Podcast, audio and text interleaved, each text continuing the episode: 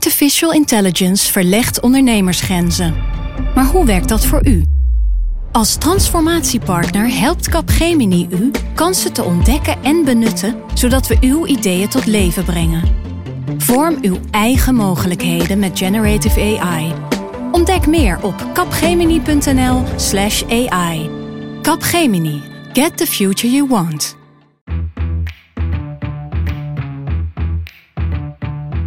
Dit is Haagse Zaken van NRC. Mijn naam is Lemia Aharouai. In deze aflevering van Haagse Zaken bespreek ik het politieke jaar samen met de politieke columnisten van NRC, Marieke Stellinga en Tom-Jan Mees. Je hoort van hen welke verschuivingen ze dit jaar hebben gezien. We gaan het hebben over het jaar van akkoorden, over hoe politiek anders is gaan kijken naar het bedrijfsleven, over dualisme en andere opvallende verschuivingen uit 2019. En uh, Marieke, jij vertelde hier al eerder in een aflevering van Haagse Zaken over een voor jou opvallend moment. En dat is toen Wopke Hoekstra, de minister van Financiën, aankondigde dat hij geld toekreeg om te lenen. Het geld wat we nu nog nieuw lenen, en ik heb dat de afgelopen twee, jaar, twee dagen ook weer gedaan. We hebben een paar miljard geleend. Dus dan leen je een paar miljard als overheid. En dan krijg je als bonus krijg je nog een paar miljoen toe, omdat je dat geld leent. Dat is bijna niet te bevatten, maar dat is wat er op dit moment gebeurt met die negatieve rente. Ja, nou ja, dat hij dat kreeg was al een tijdje bekend. Maar het was vlak voor de zomer, vlak ook voordat ik zelf op vakantie ging. Hij zat bij Even Jinek aan de talkshowtafel. En eigenlijk zei hij voor het eerst iets in de richting van... ja, ik ben er toch over aan het nadenken wat we met de bijzondere omstandigheid kunnen... dat we uh, er geld op toe krijgen als we geld lenen als overheid. Tot dan toe had hij daar eigenlijk heel weinig sjoeg op gegeven. Ook op de pleidooien van economen. Je moet echt gaan investeren in de economie. Zo uitzonderlijk zijn de omstandigheden nu. En dat hij dat op dat moment zei, dat is eh, tekenend voor de economische uitzonderlijke omstandigheden. Maar het was ook politiek bijzonder. Ja, en uiteindelijk kwam hij dus tot een soort van fonds. Tenminste, het bleef zo vaag als het klinkt. Namelijk dat er een investeringsfonds zou komen. Hoe, hoe is het daar nu mee? Ja, dat is, nog steeds, eh, dat is er nog steeds niet. Uh, ze zijn er al uh, sinds kerst vorig jaar eigenlijk over aan het nadenken, zeggen ze zelf. Dus zowel Wopke Hoekstra als Erik Wiebes, minister van Economische Zaken. Zijn we er al uit wie het nou heeft bedacht? Nee. Oké. Um, en uh, die twee denken daarover na. Uh, ja, je moet toch voor de toekomst iets doen. Je moet investeren in het verdienvermogen van de Nederlandse economie in de toekomst. Maar waar dat dan precies naartoe gaat, hoeveel geld er is, hoe het fonds eruit gaat zien, dan moeten we nog even tot na de jaarwisseling in elk geval wachten. En als ik uh, de vraag stel, denk je dat er een moment komt dat het wel duidelijk wordt? Wie het bedacht heeft? Of nou, wat het nee, fonds vooral wordt? wat het fonds wordt. Ja, dat neem ik aan van wel. Anders wordt het wel de grootste leeggelopen luchtballon van deze eeuw. Tom Jan laten we het eens hebben over jouw uh, moment in 2019. Wat, wat, wat, wat gebeurde er op het Binnenhof iets wat je, wat je bij gaat blijven? Nou, ik geloof eigenlijk dat um, um, het, het, uh, het belangrijkste inzicht van dit jaar, voor mij althans, was dat. Kijk, deze, dit kabinet is de, Rutte's derde. En um, die andere, in, in die andere twee heeft hij het in zoverre makkelijk gehad dat hij uh, vanaf een vrij vroeg stadium wist dat hij aan het eind naar een uh, relatief gemakkelijk verkiezingsresultaat zeilde. En dat kwam omdat die coalitiepartijen het hem niet echt moeilijk maakten. En dit jaar heb je voor het eerst gezien dat de andere coalitiepartijen met een totaal andere motivatie met hem samenwerken motivatie is een verkeerd woord, realiseer ik me nu. Maar het is eigenlijk met een andere houding. En die houding is, ja, we gaan het jou niet makkelijk maken. En dus zie je eigenlijk in de coalities voortdurend dat als ze grote zaken moeten doen... als ze echt onoplosbare problemen moeten oplossen... Dan creëren de andere drie, dus dat is D66, ChristenUnie en CDA sluit zich daar dan vaak bij aan een werkelijkheid die erop neerkomt dat de VVD als eerste pijn moet dragen. Dus als je de, de grote deals, voor zover ze die hebben gemaakt, dit jaar op een rijtje zet. CO2-heffing, dan moest de VVD als eerste bewegen. Kinderpardon, CDA en D66 bewogen, waardoor de VVD klem zat en dus moest zeggen: we accepteren het. Uh, klimaatakkoord, idem dito. En, en, en dus zie je eigenlijk steeds dat ze, en het laatste en ook denk ik voor dit jaar meest kenmerkende voorbeeld is natuurlijk de 100, 100 km per uur, de maximumsnelheid. En dat, betekent, dat, dat brengt de VVD in een hele ingewikkelde uh, positie. Want zij worden eigenlijk, zij, zij, eigenlijk zeggen die andere drie steeds tegen de, tegen de VVD en Rutte... nou, als jullie door willen met deze coalitie, dan moet je betalen. Dan moet je... En zo loopt de rekening op en het probleem voor de VVD groeit. Die andere partijen die hebben natuurlijk gekeken naar de laatste partner van de VVD... en hoe het daarmee is afgelopen, de PvdA. Ja, het is ook een reële...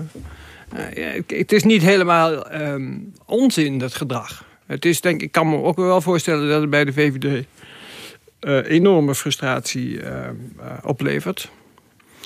dus ja, het is, het is een logische werkelijkheid.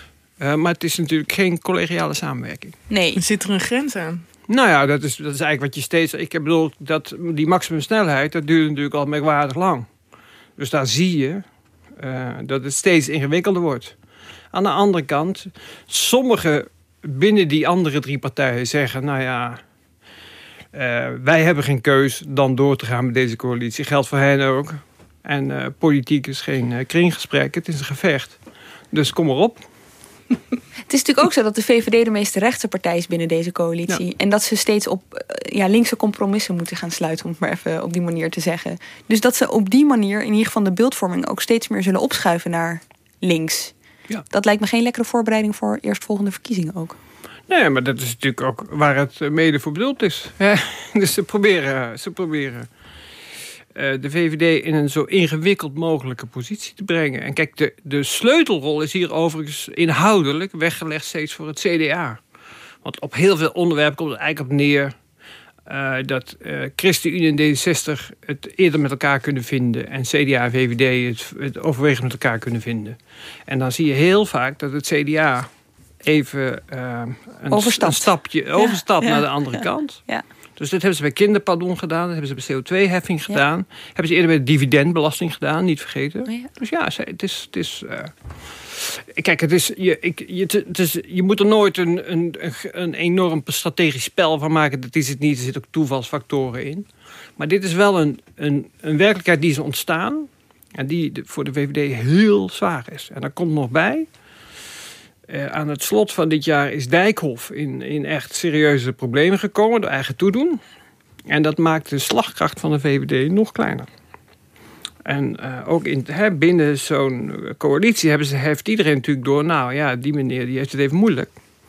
Dus wordt het voor de VVD nog ingewikkelder... om in al die uh, gesprekken met vier partijen hun slag te slaan zijn positie is ook dus niet alleen maar in het beeld hè, naar de rest van Nederland, maar ook binnen de coalitie. Ja, heeft hij. Nou, nou dat speelt, mensen spelen dat uit. Het is dus ook logisch. Andersom gaat het ook zo. Ja. Dus uh, hierbij weet je natuurlijk niet hoe lang dit gaat duren. Misschien uh, herstelt Dijkhoff zich, dat zou ik niet durven voorspellen. Maar voor hetzelfde geld is het, uh, komt het nooit meer goed. Dat, dat, dat zijn mogelijkheden. Ja, maar in ieder geval, het is een 3-1 coalitie geworden. Dit jaar het was het vorige jaar ook al wel een beetje, maar dit jaar is het overduidelijk een 3-1. Van 2-2 naar 3-1. Ja. Ja, nou ja, ik herinner me dat uh, eerder dit jaar had Dijkhoff een rol bij het vinden van oplossingen ook. Hè? Bij ja, het klimaatakkoord en uh, andere dossiers. Door vrij open om te gaan met de standpunten van zijn eigen partij. Ja, en hij had toen ook de ruimte om te bewegen. Dus VVD, Wiebes, was uitgesproken tegen een CO2-heffing. Ja. En Dijkhoff die zei gewoon, ik neem het. En hij nam het initiatief, notabene tijdens het carnaval... wat voor hem zeer atypisch was en onkarakteristiek. uh, maar hij deed het.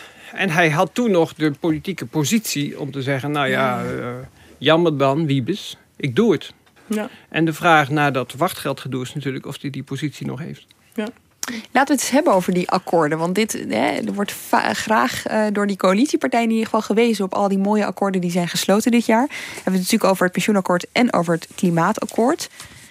Is er behalve een akkoord. Dus zeg maar, is, uh, waar is nou eigenlijk een akkoord over gesloten? Laat, la, laat ik dat vragen. Als we het hebben over het pensioenakkoord, Marieke. Zijn er is er nu een plan dat uitgevoerd kan worden? Of is er op hoofdlijnen iets afgesproken en gaat er nu pas wat gebeuren? Nou ja, beide akkoorden kwamen moeizaam tot stand. En kan je ook echt wel zien als een doorbraak. Hè? Dat pensioenakkoord in de polder met werkgevers en vakbonden. Mensen die ja, moeilijk het hier al uh, tien jaar over eens worden. Dat dat gelukt is, dat is een doorbraak en een feit. Alleen beide akkoorden, daar geldt voor, ze zijn niet af. Ze zijn nog steeds akkoorden in wording. Dus het pensioenakkoord, daarvan gaan de onderhandelingen door op vrij wezenlijke punten. Bijvoorbeeld, hoe ziet dat pensioencontract eruit? Of hoe wordt het verlie eh, de verliezers gecompenseerd binnen allerlei fondsen? Nou, dat wordt elke keer uh, op hoog niveau tussen de vakbonden en de werkgevers en het kabinet nog over onderhandeld. Maar ook op lager niveau worden de afspraken die daar per pensioenfonds worden gemaakt weer getoetst aan dat hogere niveau. Nou, dat gaat nog even door. Uh, en, kun je zeggen dat dat per saldo ingewikkelder is dan het sluiten van een akkoord op hoofdlijnen? Dat, dat, dat, dat het nu pas, omdat het er nou, pensioen is altijd ingewikkeld. Dus volgens mij was stap 1 ingewikkeld. En is stap 2 en 3 en 4 en 5 zijn ook allemaal ingewikkeld. En het feit dat, dat Koolmees laatst uh, heeft toegezegd... om die kortingen die bij sommige pensioenfondsen dreigden... de kortingen op de pensioenen, even een jaar op te schuiven... waarvan hij zelf openlijk toegeeft... dat doe ik om het pensioenakkoord voor elkaar te krijgen, de verdere uitwerking daarvan, dat laat ook zien dat daar nog hele belangrijke deals moeten worden gesloten. Dus dat is niet af dat is moeizaam tot stand gekomen, maar nu is er nog een moeizame periode erna. En dat is ook bij het klimaatakkoord. Daar zijn allerlei dingen uh, uitgesteld. Hè, bijvoorbeeld rekeningrijden. Daar zou nu een onderzoek uh, naar komen in dit kabinet. Maar bij een volgend kabinet, ja, weet je, daar moet een keer iets over besloten worden. De CO2-heffing, Tom Jan noemde hem net, die is er nog niet. Die moet Wiebes nog gaan maken. En dan moet hij vrij snel ingaan. Nou ik verwacht dat je daar dan ook weer allerlei kritiek of discussie op krijgt of dat een goede CO2-heffing is. En zo zijn dat allemaal akkoorden waar nog van alles in de details. Eh, er moet een warmtefonds worden opgericht door de minister van Binnenlandse Zaken. Nou, you name it. We zijn hier nog wel even mee bezig. Dus dit zijn moeizame dossiers die de betreffende bewindspersonen en het kabinet nog even met zich mee gaan slepen. Dus de triomf was wel terecht erover, of is nog steeds wel terecht, maar het wordt moeilijker. Het, wordt er niet ja, het, we zijn er absoluut niet klaar mee. Tom Jan schreef ergens midden in het jaar in jouw zaterdagcolumn uh, over die akkoorden. Je kunt zeggen, het is uh, de ultieme test of het land nog brede samenwerking tussen andersdenkenden aan kan. Mm We zijn nu zes maanden verder. Nou, het land staat er op dat gebied niet beter voor. Precies. ik, uh, ik lees mijn eigen stukken nooit terug en dat blijkt hier nu eigenlijk. ja. Maar goed, jij gaat me nu... Uh, dat is een goede manier om het jaar terug te blikken. Van oefening in nederigheid. Laten we die hierin houden. Nee, nou, het toont nee, vooral vind, aan hoe snel het kan gaan. Ik, wat je schrijft, dat, uh, daar ben je verantwoordelijk voor. Nee, maar het, kijk... Um, het, het, het, klimaat, over, over het klimaat nog één ding nog. Kijk, dat hebben ze wel gepacificeerd. Dus dat was een enorm hoog oplopend maatschappelijk debat. En daar is, dat is natuurlijk wel gaan liggen. En dus daar, daar, ik geloof dat de politiek daar toch wel eigenlijk wel behoorlijk goed heeft gefunctioneerd. En ook uh, dat ze uh, daar in ieder geval het uh, hebben bereikt dat andersdenkenden, totaal andersdenkenden, zichzelf konden verenigen op, een, op, een, op de oplossing van een vrij groot vraagstuk. daarna is dat gewoon eigenlijk niet meer gebeurd. Dus we hebben de tweede helft van het jaar hebben we een regering gezien die echt moeite had om, om alle ontevreden partijen tot iets constructiefs te brengen. Dat lukt eigenlijk niet. En ja, daar, is een, daar, is, daar kan je veel over vertellen. Het ligt ook aan die partijen. Hè? Dus um, sommigen die wilden gewoon per se uh, tegen de regering zijn. Het beste voorbeeld was Maxime Verhagen. Mm Maar je had ook... Uh, de boeren hebben zich op een bepaalde manier gemanifesteerd... die, die natuurlijk ook uh, heel invloedrijk is geweest. Maar het heeft ook heel erg te maken met hoe de coalitie opereert. Eerst even Maxime Verhagen wilde tegen het kabinet zijn. Hoe, hoe bedoel je dat? Nou, kijk, dan, dan kom je in het hart van het stikstofprobleem... wat een ellendig ingewikkeld ding is. Maar ik, ik, het, het, heel vereenvoudigd weergegeven komt het, de oplossing hierop neer... dat als de boeren bereid zouden zijn minder stikstof te produceren via hun vee... dan is dat heel goed voor de bouw in Nederland. Want dan kan de bouw meer produceren. Dat is een korte interpretatie een vereenvoudigde interpretatie moet ik zeggen van het stikstofvraagstuk. Alsof er een soort balans is. De een levert in, zodat de ander meer. Het zijn communicerende vaten.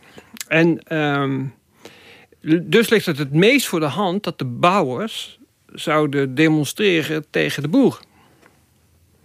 En wat je eigenlijk steeds ziet, is dat uh, de, dan gaan de boeren demonstreren en dan zijn de bouwers solidair. En dan gaan de bouwers demonstreren en dan zijn de boeren solidair. En uh, zo is iedereen solidair met elkaar.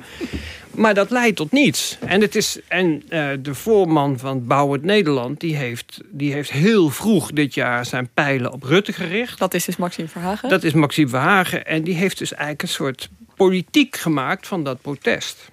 En dat heeft hij eigenlijk heel effectief gedaan. Bouw het Nederland, dat we zeggen letterlijk Bouw het Nederland... alle bouwbedrijven hebben er niks aan... Want die zitten nog steeds uh, met de vraag... krijg ik een vergunning voor mijn bouwproject, een nieuw bouwproject?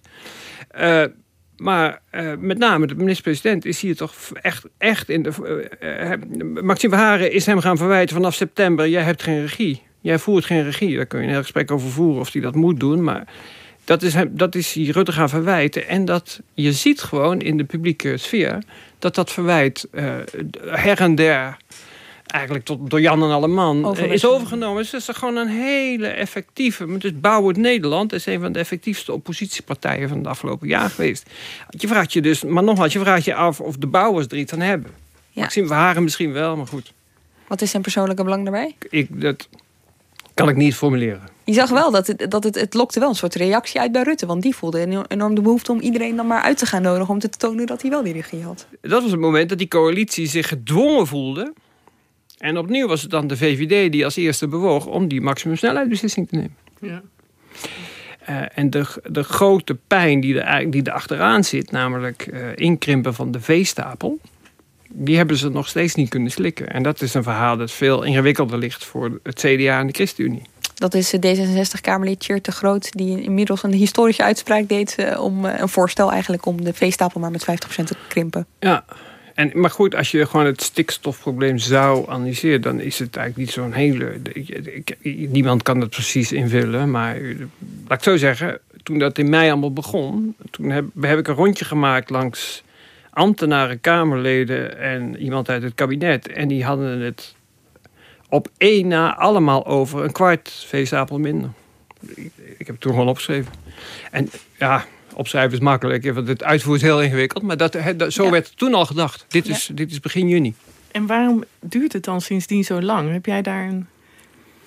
Nou ja, dat heeft, volgens mij, dat heeft te maken met hoe de coalitie opereert. Dus kijk, zij kunnen alleen tot besluiten komen als de fractievoorzitters het initiatief nemen.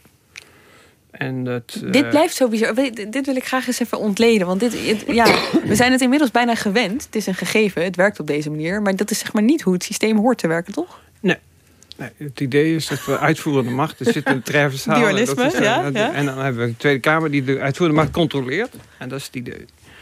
Maar de praktijk is gewoon ontstaan dat. Uh, uh, die vier fractievoorzitters die hebben gewoon, die kunnen vrij productief met elkaar samenwerken. Dat is ook persoonlijk.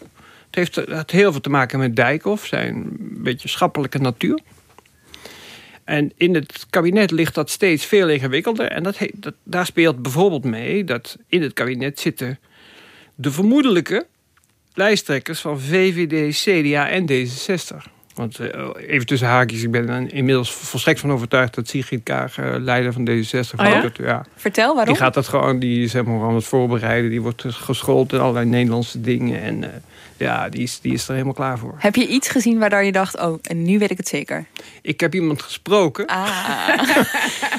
die vrij goed in die club zit. En die heeft mij helemaal uitgelegd wat daar in beeld is. Ze is bijvoorbeeld heel actief in afdelingen.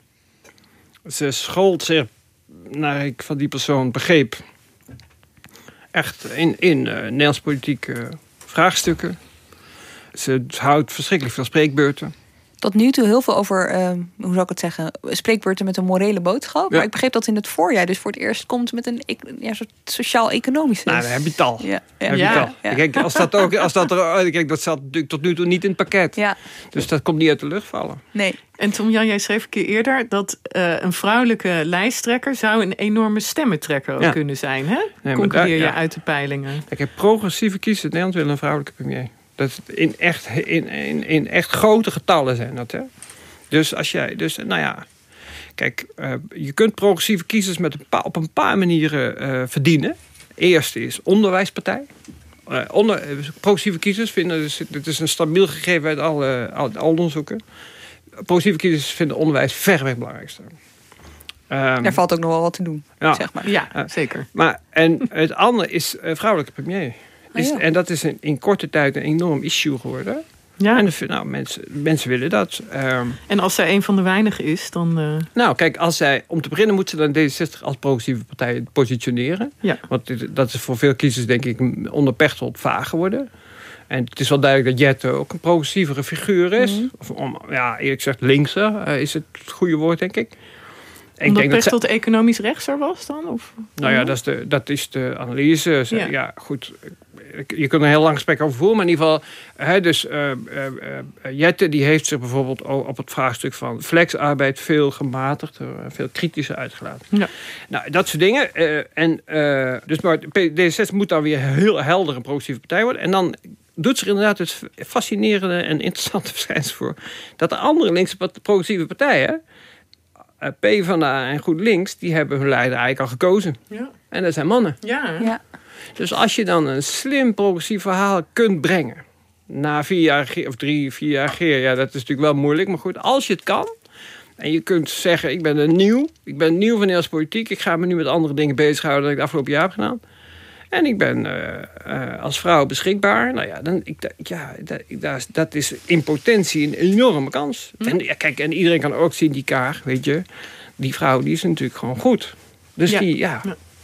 Je hoort ook nu steeds vaker van weer op. Allemaal van die, van die terloops geformuleerde klachten over, over haar. Oh ja? Ja, dat, dat hoort erbij. Die komen dan hebben van- die anderen ook door. Dat, Ja, dat, dat, hebben die anderen ook Dan door dat het serieus is. Ja.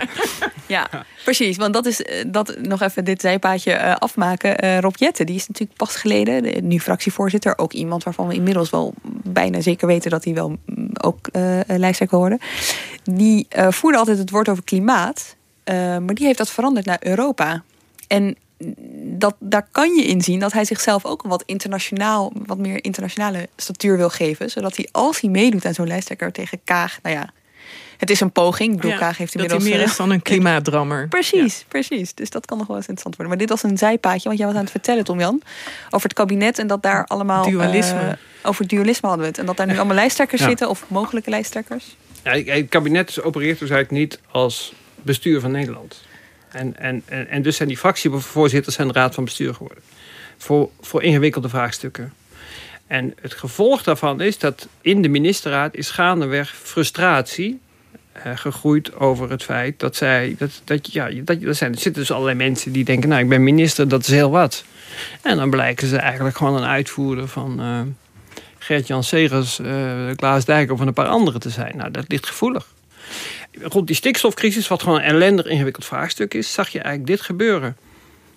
De fr- fractievoorzitters die zijn het gewoon oneens. Die kunnen het eigenlijk met name op het onderwerp veestapel, kunnen die het niet eens worden. Het kabinet kon, geen, kon ook geen gezamenlijk standpunt bepalen. En vervolgens kreeg, kreeg je dus alle protesterende, demonstrerende groepen. Nou, en eh, elke keer stuurde het kabinet een delegatie eh, naar de demonstraties. En dan zei het kabinet globaal: Nou, we zijn het met jullie eens. Alsof het Kamerleden waren. Hè? Dus minister Schouten met de boeren, Wiebes met de bouwers en zo. En ja, wat dat eigenlijk creëert is. Het, eh, kijk, Kamerleden, dat zijn volksvertegenwoordigers. Het is logisch dat die zich met bepaalde maatschappelijke groepen encarneren. Maar ja, kijk, ministers die zijn er voor het algemeen belang. Dus die, en, en, en je hebt dus eigenlijk gecreëerd eh, dat, dat een hele stapeling eh, groepsdeelbelangen. die zijn het afgelopen jaar door, het door leden van het kabinet beloond. En eh, ja, dat is natuurlijk een zeer slordig beeld. Ja. En als je het hebt over die lijsttrekker, wat je nu zegt over de rol van de minister, gewoon staatsrechtelijk gezien, hè, in, in, in, die, die opereert in de naam van de kroon of in dienst van de kroon. Wat is het? Een van de twee. Ehm, dus het partijbelang zou er niet toe moeten doen. Maar het ingewikkelde is dus op het moment dat er mensen bij zitten met ambities om partijleider te worden, dan gaat dat elkaar in de weg staan. Ja, maar het heeft natuurlijk ook te maken met die eerdere frustratie dat in het kabinet Ja. de fractievoorzitters ze, eigenlijk de les voorschreven. Ja. Waardoor die, kabi- die kabinetsleden zich anders zijn gaan gedragen. Sommige van die mensen zijn echt oprecht enorm gefrustreerd, vergis je niet. Ja, je vertelde ooit de anekdote van een minister die in een, die in een miljoenennota moest lezen over zijn eigen. Ja. Ja, die dingen gebeuren. Dus, dus, dus dan, ja, dan krijg je in de ministerraad de miljoenennota uitgeruild. En dan lees jij wat de fractievoorzitters voor jou hebben besloten. Voor jouw begroting. Ja, Dat is wel een gekke ervaring. best wel, ja. Ik wil het even hebben over die overgangsperiode. Hè, tussen ehm, dat het allemaal heel goed ging en dat inderdaad al die, eh, al die akkoorden werden gesloten. Versus nu met die volle Malievelde en wat je nu, eh, wat je nu beschrijft. Zeg maar, eh, dat ziet eruit alsof het ergens op afdendert waar het, waar het op een gegeven moment heel hard gaat clashen tussen het kabinet en die, en die fractievoorzitters. Nou ja, weet je, ze hebben geen, geen belang bij clashen, denk ik. Nee. Want het- het- het- het- kijk, omdat het zo'n slecht half, tweede half jaar is geweest, staan ze in de peilingen inmiddels ook echt zeer slecht voor. Hè? Vooral de rechtse partijen moeten zich zorgen maken, want Wilders en Baudet, die waren begin, de eerste helft van dit jaar, lag Wilders echt volstrekt op zijn gat. Mm. En Baudet die deed aan, eh, zozeer aan zelfverbranding na dat gedoe met Otte. Dat hij ook leuk bezig was zichzelf eh, te decimeren. En die zijn allebei terug. Dus het is gewoon nu voor die hele coalitie een zeer electoraal heel gevaarlijke positie geworden. Dus ja, die kunnen eigenlijk niet, die kunnen niet vallen. Dus ik, ja, het zou absurd zijn om het nu te laten vallen. Dus ik denk dat die klei, volgens mij is het ook de reden dat het feit dat ze niet tot de beslissing over de, de voornaamste aspecten van stikstof kunnen ze steeds geen beslissing over nemen. Hebben ze nu dan officieel over het, eh, over het nieuwe jaar heen, getild. Eh, maar dat het niet tot een soort openbare brand leidt, is omdat ze allemaal weten, ja, Je moet elkaar vasthouden. dus het is, het is een soort. Het is, maar ja, ze, het, het komt er wel op neer dat ze blijven regeren omdat ze niet regeren. Ja, en ergens moet er een muur komen waar En je op tegenaan loopt. Ja, maar goed, je kunt die deadline. Het, zei- de, de stikstof zou er 1 december zijn. Ja, mind you, het is wel krankzinnig. Hè? Dit gaat over een uitspraak van 29 ja, mei. Ja, ja. ja, hoe lang kan je doorgaan met niet regeren? Ja. Ja. Ja. want dit was ook wat mij opviel. Wiebes heeft vorige week dan hè, dat grote fonds waar we het over hadden... en waar we dan die miljarden in moeten investeren... tientallen miljarden de komende jaren... om het verdienvermogen van Nederland eh, op te krikken. Ja, hij kwam vorige week met de brief daarover... en die was ook echt ja, rijkelijk vaag in wat hij wilde... of wat hij wilde wat het kabinet wilde. Ehm, en hij zei van ja, het is toch heel lastig om dat soort grote afspraken daarover te maken of eens te worden over kleine stappen is al moeilijk, grote stappen is nog moeilijker. En dat zit erachter. Ze willen, ja, zoals eh, eh, Hoekstra en Wiebes het ooit hebben ingestoken, grote stap, hè, de ambitie, lef tonen, eh, meer dan hier en daar een miljoentje. Ja, dan moet je het daar ook nog eens even over gaan eens worden in die vier. Het zou pas wat zijn als dan volgend jaar die vier fractievoorzitters gaan bepalen wat er met dat fonds gaat gebeuren. Je zult Ja, toch bezig goeie. zijn? Zeker. Ja. Oké. Moeten het even hebben over 2020 als jaar. eh, voor het eerst in tijden eigenlijk waarin we geen verkiezingen hebben. Maar waarin er wel een heleboel gaat gebeuren in voorbereiding op verkiezingen. We hadden het net al even over die lijsttrekkers. Er worden natuurlijk ook verkiezingsprogramma's geschreven. Worden lijsten samengesteld. Dat zal toch ook een beetje een dynamiek mee gaan nemen in, eh, die, eh, in de coalitie zelf. Hè? Want voordat je een verkiezingsprogramma schrijft, wat doen partijen dan vaak? Is toch een beetje alvast ideeën in de week leggen, zoals dat dan heet. Luchtballonnetjes. ja, boeken schrijven. Hè. Gert-Jan Segers heeft dan een boek met zijn visie voor de toekomst. Ik dacht, ik moet er op tijd bij zijn. Ja. De verloren zoon. Voor wie nog in het kerstreces wat wil lezen. Ik kan me voorstellen dat dat in die coalitieoverleggen op maandag ook wel een bepaalde rol gaat spelen op een gegeven moment. En dan gaan ze elkaar weer de hele tijd irriteren, want die, dan is die gekomen met een bepaald. Is, is daar iets over afgesproken? Eh, eh, niet dat ik weet, maar het zou me ook niks verbazen. Kijk, je, volgens mij kun je wel aanzien komen dat. eh, kijk, weet je, het laatste jaar voordat de verkiezingen zijn, is het is nooit, het meest productieve jaar van een kabinet. Dus eh, ja, ik, maar ik, ik, weet, niet van een concrete afspraak daarover. Doe je ergens op? Ja, ik hoorde dat ze vanaf september een, soort van afspraak hebben gemaakt om vanaf september tussen aanhalingstekens wat meer los te kunnen gaan. En dat ze voor die Volgend tijd... jaar september. Volgend jaar uiteraard. Ja, ja, Ja. volgend jaar september. Dan, begin, dan heeft iedereen zijn keuze gemaakt. Hè? Wel of geen lijsttrekker worden. En dan eh, begint Maar, de de, campagne. ja, maar overigens, die keuze van die lijsttrekker, dat wordt nog wel een raar verhaal. Want Nou? weet je wat, er, wat je daar ziet gebeuren? Ehm, die deadline die verschuift steeds verder naar achteren. Kijk, D66 had hem eigenlijk in maart al moeten kiezen. Dat gaat no way gebeuren. Nee, dus het congres heeft besloten dat dat na de zomer pas mag. Dus de regels En- zijn er echt voor aangepast. En ze gaan er, kijk, en eh Wopke Hoekstra zei nu ook laatst: ik ga ruim na de zomer beslissen. Oh? En Rutte die gaat In de na zomer? De, in de zomer. Ja. Dus, maar kijk, ze gaan natuurlijk allemaal zitten wachten op eerst Rutte. Tuurlijk. En dus, de- dus, dus die Rutte kan er eigenlijk een geweldig spel van maken. Want die, ehm, die, enfin, die als die zijn, zijn beslissing uitstelt, dan gaat die, die dwingt die, die anderen ook allemaal. Nog Dus heel gewoon te even. wachten. Ja, ja. Overigens, en nou ja, goed, nu we toch eh, een beetje aan het rollen zijn. Nou, Kijk, in die VVD heb je, heb je toch ook het interessante verschijnsel dat die, dat is een partij die ontzettend gevoelig is voor peilingen. Toch veel meer dan de andere. Het is, uh, had het is toch een soort campagnemachine. Dus daar zijn peilingen eigenlijk een veel, veel, veel grotere indicator van hoe het met ze gaat dan bij al die andere partijen. En die zijn natuurlijk eigenlijk eh, jaren gewend geweest dat het stabiel relatief goed ging. En nu gaat het slecht. Dus dat leidt tot allerlei gewoon speculaties over wat je ook zou kunnen doen, mocht het toch met Mark niet. En, zo. Dat, en dat, dat, daar hebben ze het over. Noem ik kwam gisteren iemand op het station tegen. Ik kan, kan niet anders zeggen dan dat het een partij prominent is. En die, hebben, die begon me weer helemaal uit te leggen dat ja, je kunt natuurlijk op het laatste moment Edith invliegen. Ja, Edith Schippers. vrouw. Ik wou het net zeggen. Ja. Nou ja, ik, zo, dus, dus de onzekerheid daar is... Uh, ik, ik heb hem in jaren niet zo groot gezien. Ik weet niet... Ik, geef, ik vertel het hier nu frank en vrij. Uh, ik zeg niet dat het grote betekenis zal blijken te hebben... maar het geeft wel goed aan maar onzekerheid Hoe onzeker zij op dit moment in de, in, in, in de wereld staan. Ja, ik dus- denk, kijk, de VVD verliest zijn liefde voor Rutte volledig... als die peilingen verder naar beneden zouden gaan. Dat, dat, dat zo gaat dat. Ja. Dus, en het, het gebeurt natuurlijk best vroeg, dus ja. Hm voor een partij die zo gevoelig is voor peilingen, gebeurde er afgelopen jaar wel wat interessants. Hè?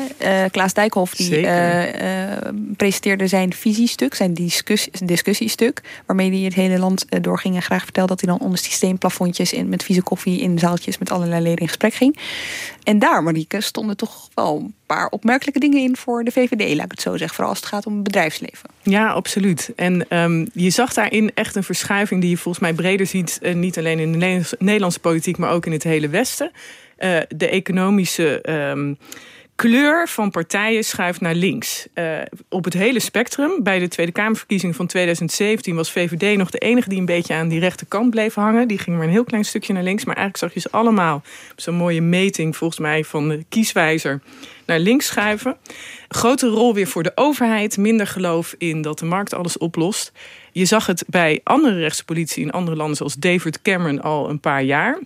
David Cameron die heeft al in 2015 een grote speech gehouden voor het grote bedrijfsleven. Ja, ik zie jullie niet als een samenzwering van uh, excessieve winsten, hoge topbeloningen en andere uitbuitingsverschijnselen. Voor mij zijn jullie nog steeds hè, de machine waarop de economie draait, maar dan moet je wel de lonen verhogen, want anders heb ik geen verhaal meer. Dus die, die klacht, uh, ook vanuit rechtse politici, die zie je al lang. Maar je zag hem dit jaar echt een prominent plaatsvinden bij de VVD. De omslag in het denken over uh, met name het grote bedrijfsleven. Wat jij nu zegt over Cameron, dat heb ik Rutte letterlijk zien doen in het voor, tijdens het voorjaarscongres van de uh, VVD. En ik stond naast het podium. Ik dacht echt, is het de VVD of ben ik beland bij de SP? Weet je wel? Die, De manier waarop hij al die uh, grootbedrijven aansprak over het verhogen van de lonen was. Ja, met een, ook een dreigement van als die lonen Precies. nou niet omhoog gaan, dan gaan we de belasting verhogen. Maar ik zeg wel heel duidelijk dit. Als de komende tijd die cao's niet aanzienlijk meer gaan stijgen in dit type grotere ondernemingen, dan moet de overheid het voor zijn rekening nemen. We gaan de komende tijd, conform regeerakkoord, fors de lasten van de grotere ondernemingen verlagen. Denk bijvoorbeeld aan het hogere tarief voor de vennootschapsbelasting. Maar misschien moeten we wel eens gaan nadenken of we daarmee door moeten gaan. En als zij het niet doen, dat wij die tarieven minder verlagen of niet verlagen. En dat geld teruggeven aan de werknemers in lagere inkomstenbelasting. Dus je ziet dat die economie, hè, want daar ligt wel wat onder hoor. Dat is niet alleen maar een electorale overweging volgens mij. Ik denk dat je dat in de economie in het Westen überhaupt ziet. En dat economen daar ook al langer uh, die verandering constateren. En dat is eigenlijk, de economie groeit sinds de crisis. Uh, hè, hebben we het een aantal jaar moeilijk gehad, 2008 toen begon de economie weer te groeien. Maar eigenlijk is die groei relatief slecht in de portemonnee van gewone mensen geland. Dus je zou inmiddels verwachten dat de lonen hoger zouden zijn geweest. Ze stijgen nu alweer, maar niet zoveel als je had verwacht. Ook niet in zo'n krappe arbeidsmarkt. De koopkracht gaat niet lekker. Elke keer uh, verlichten ze de lasten, zeggen, hè, maar het lukt toch niet echt om dat door te laten dringen. Dus het valt allemaal tegen. Een koopkrachtchagrijn, hè, daar zijn ze ook in het kabinet veel mee bezig geweest. Het heeft ze ertoe aangezet om het voor volgend jaar, het jaar voor de verkiezing, echt een enorme hoeveelheid geld aan burgers in de vorm van lastenverlichting te geven. Ruim, he, komt tegen de 3 miljard euro aan. Dat is wel ongekend. Um, en Rutte had het op Prinsjesdag zelfs over... dat moet je door de economie heen duwen of zoiets, zei hij. alsof het niet meer vanzelf gaat. Uh, alsof je daar geweld bij moet uh, gebruiken. Dus die, die die economieën werken niet meer volgens het recept eigenlijk dat mensen als Dijkhoff en Rutte kennen. He, verlaag de lasten, uh, geef ruimte aan het bedrijfsleven die groei daalt op iedereen neer en iedereen wordt daar gelukkig van. En dus worden zij gedwongen om na te denken over een andere rol van de overheid. Uh, misschien moet de macht van het grote bedrijfsleven wel wat worden ingedampt. En die vragen liggen nu echt voor. Daar, daar heeft dat fonds ook mee te maken. Hè. Die tientallen miljarden, dat komt ook voort uit dat soort gedachten. En die vraag ligt nu nog voor en die is ook nog heel groot, grotendeels onbeantwoord. Wat voor rol van de overheid hebben we het dan over? Wat moet de overheid dan wel en niet? Hè? Want je kan echt een miljoen kanten op daarmee. Dus dat is super interessant, maar een enorme omslag. Als ik het heel erg versimpel, klopt het dan als ik zeg de VVD wordt economisch linkser? Of is in gedachtegang zijn ze die kant op aan het ja, gaan? Ja, maar je ziet ook, en dat was het interessante van Dijkhoff... Uh, die stond ook echt open voor van alle, allerlei ideeën daarover. Hè? Dus die was echt wel uit zijn uh, mantra gestapt. Ik heb voor de zomer een essay geschreven over het kapitalisme... en daar heb ik hem ook nog over gesproken. Uh, en toen zei hij ook van ja, vroeger had je een soort band hè, als uh, politiek, als regerende uh, partijen met de grote bedrijven in je land. Dan kon je een soort morele afspraken maken. En nu zegt zo'n CEO, ja, weet jij wel dat maar 10% van mijn omzet hier in Nederland wordt gehaald? Dus wat moet ik met jou?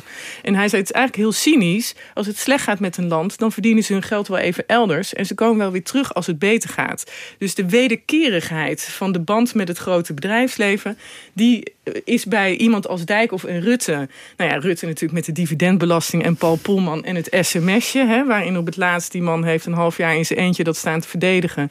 Dat de dividendbelasting moest worden afgeschaft. Want Unilever zou dan wel naar Nederland komen. En dan krijgt hij op het laatst een sms'je: we komen toch niet.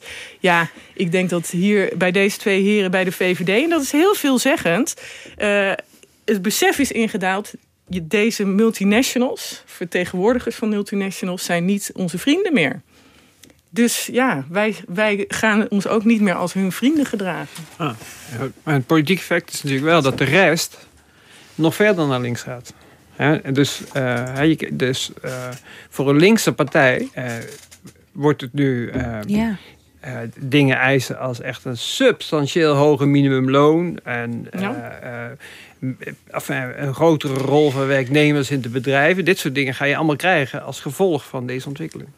Ja, dat iedereen nog verder naar links gaat. Ja. Ja. ja. ja. En dit is grappig, want ook economen, hè, ook in de economische wetenschap, komen weer al deze ideeën veel meer op dan voor de crisis of tien jaar geleden. Dus een hoger minimumloon wordt ook veel minder negatief over gedacht. Hè. Het verhaal was altijd, ja, dan worden die mensen sneller werkloos, want ze worden gewoon te duur. Mhm. En daar zijn ze niet productief genoeg voor. Nu is toch het komt er steeds meer bewijs dat dat waarschijnlijk wel meevalt. Dat misschien helemaal niet zo'n slecht idee is. Nou ja, zo zijn er echt ongelooflijk veel nieuwe ideeën. En één hele prominente econoom, een dame, wel leuk om even te noemen, Marianne Matsukato. Ik hoor haar naam steeds vaker noemen door uh, voorheen rechtse regeringspartijen. Zoals D66, zoals uh, de VVD.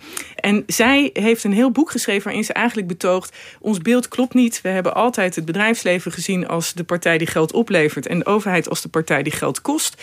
En zij bewijst het ook vrij overtuigd, maar dat is niet zo. Want de grote farmaceuten en de grote technologiereuzen hebben allemaal, he, neem Google, uh, Facebook, die hebben allemaal ongelooflijk geprofiteerd van onderzoek dat door de overheid is gefinancierd of mede gefinancierd. En vervolgens gaan zij met deze winsten naar het buitenland. Hè, doen ze ze daar eventjes leuk in een uh, Bahama BV. En kunnen wij als overheid er niet meer aankomen. Ik zeg het uh, even bruut samengevat. En zij pleit eigenlijk voor een zelfverzekerde, zelfbewuste houding van de overheid. En door te, echt te zien dat zij mede veroorzaker zijn van de welvaart. En dat ze daar ook hogere eisen bij mogen stellen. Dat ze een groter deel van de koek in hun eigen land blijft.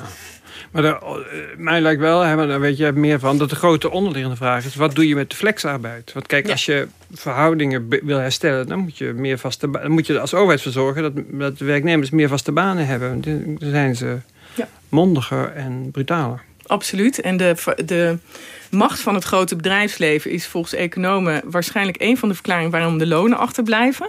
Um, maar tegelijk zie je in Nederland dat daar een speciaal vraagstuk nog voor ligt. En we wachten allemaal op de commissie Borstlab. Daar hoor je ook alle politici over. Wanneer komt dat? Dat is een soort mannen uit de hemel. Uh, dat zou begin volgend jaar komen. En de commissie Borstlab is gevraagd. We hebben zoveel flexwerkers in Nederland. Dus mensen met een flexibel contract en ZZP'ers. Dat is echt buitenproportioneel, ook in vergelijking met andere landen.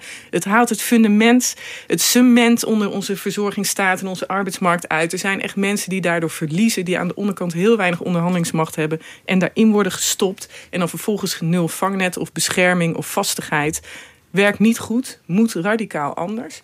Maar dat zijn geen kleine ingrepen waar we het hier over hebben. We hebben twee ministers van Sociale Zaken gehad, Lodewijk Asscher en Wouter Koolmees, die nieuwe wetten hebben gemaakt voor de regels op de arbeidsmarkt rond flexwerken en vaste contracten. Dat heeft de trend niet gestopt, dat is gewoon doorgegaan. Dus kleine maatregelen werken niet. Dit gaat echt over hertekenen. Dus hier moet een overheid echt durven en besluiten durven nemen. Ik vermoed, gezien al het voorgaande wat we hebben gezegd, dat dat niet meer in dit kabinet gaat gebeuren. Maar dan ligt het klaar voor een volgend kabinet. Maar, ik wil wel één ding zeggen. Kijk, dit is typisch zo'n 3-1 onderwerp. Want uh, het, ook hier is het CDA in vrij korte tijd uh, vrij fors naar links getrokken. Ja.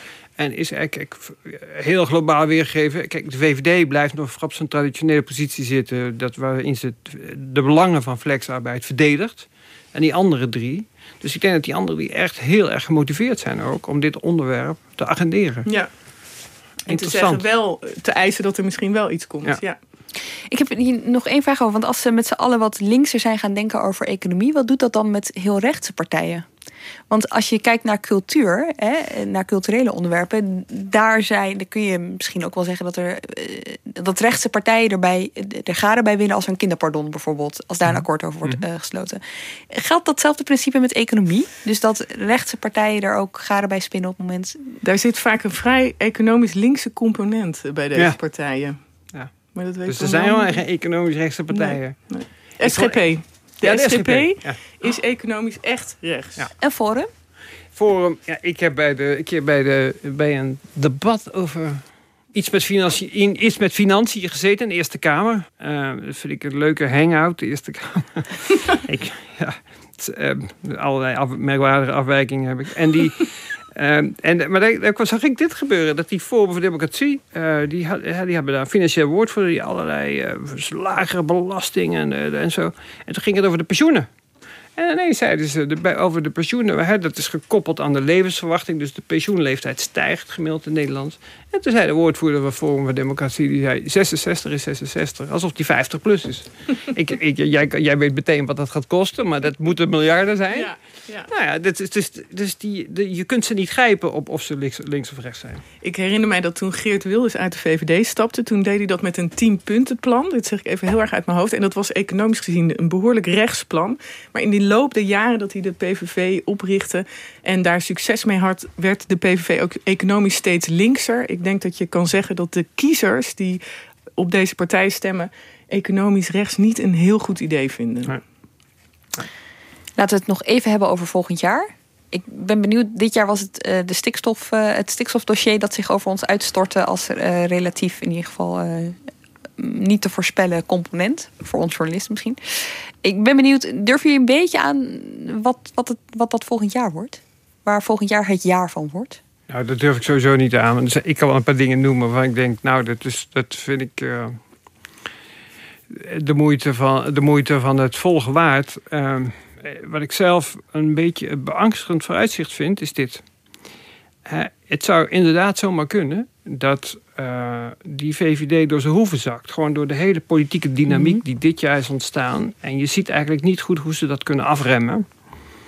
En dan, kun je, dan krijgen wij te maken met een werkelijkheid die wij sinds Pim Fortuyn niet hebben gehad. En dat is dit.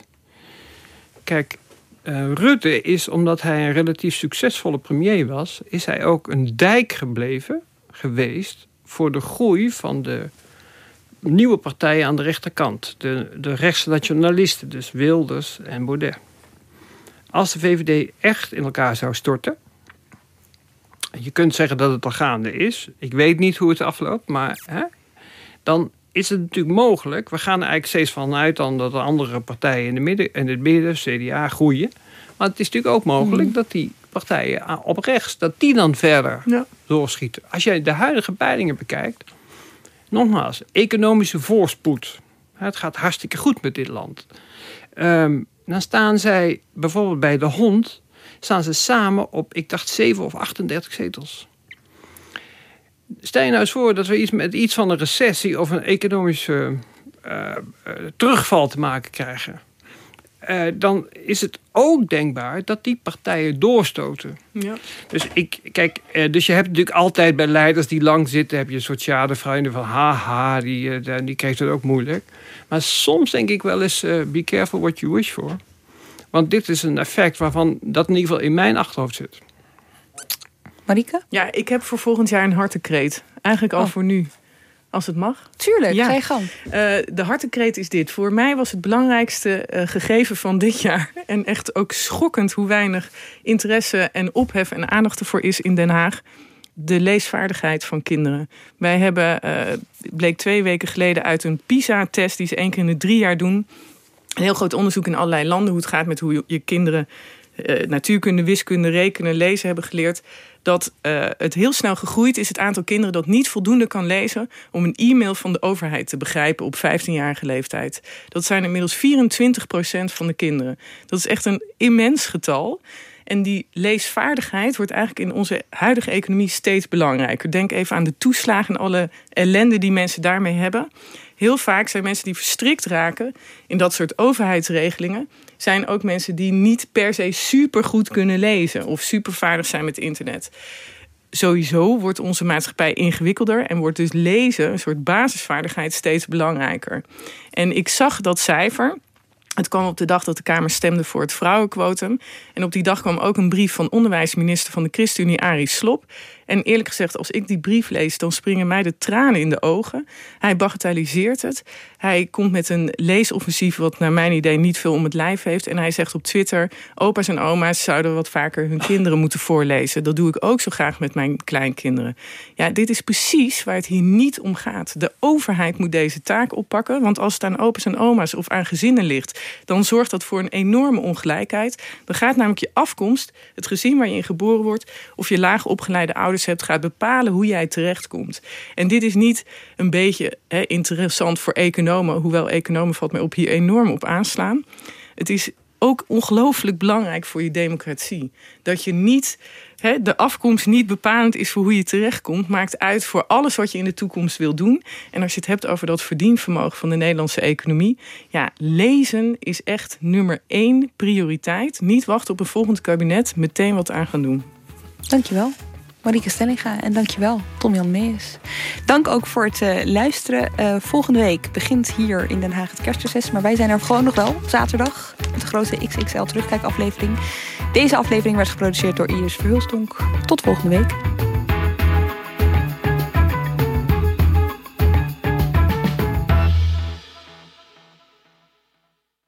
Je hebt aardig wat vermogen opgebouwd.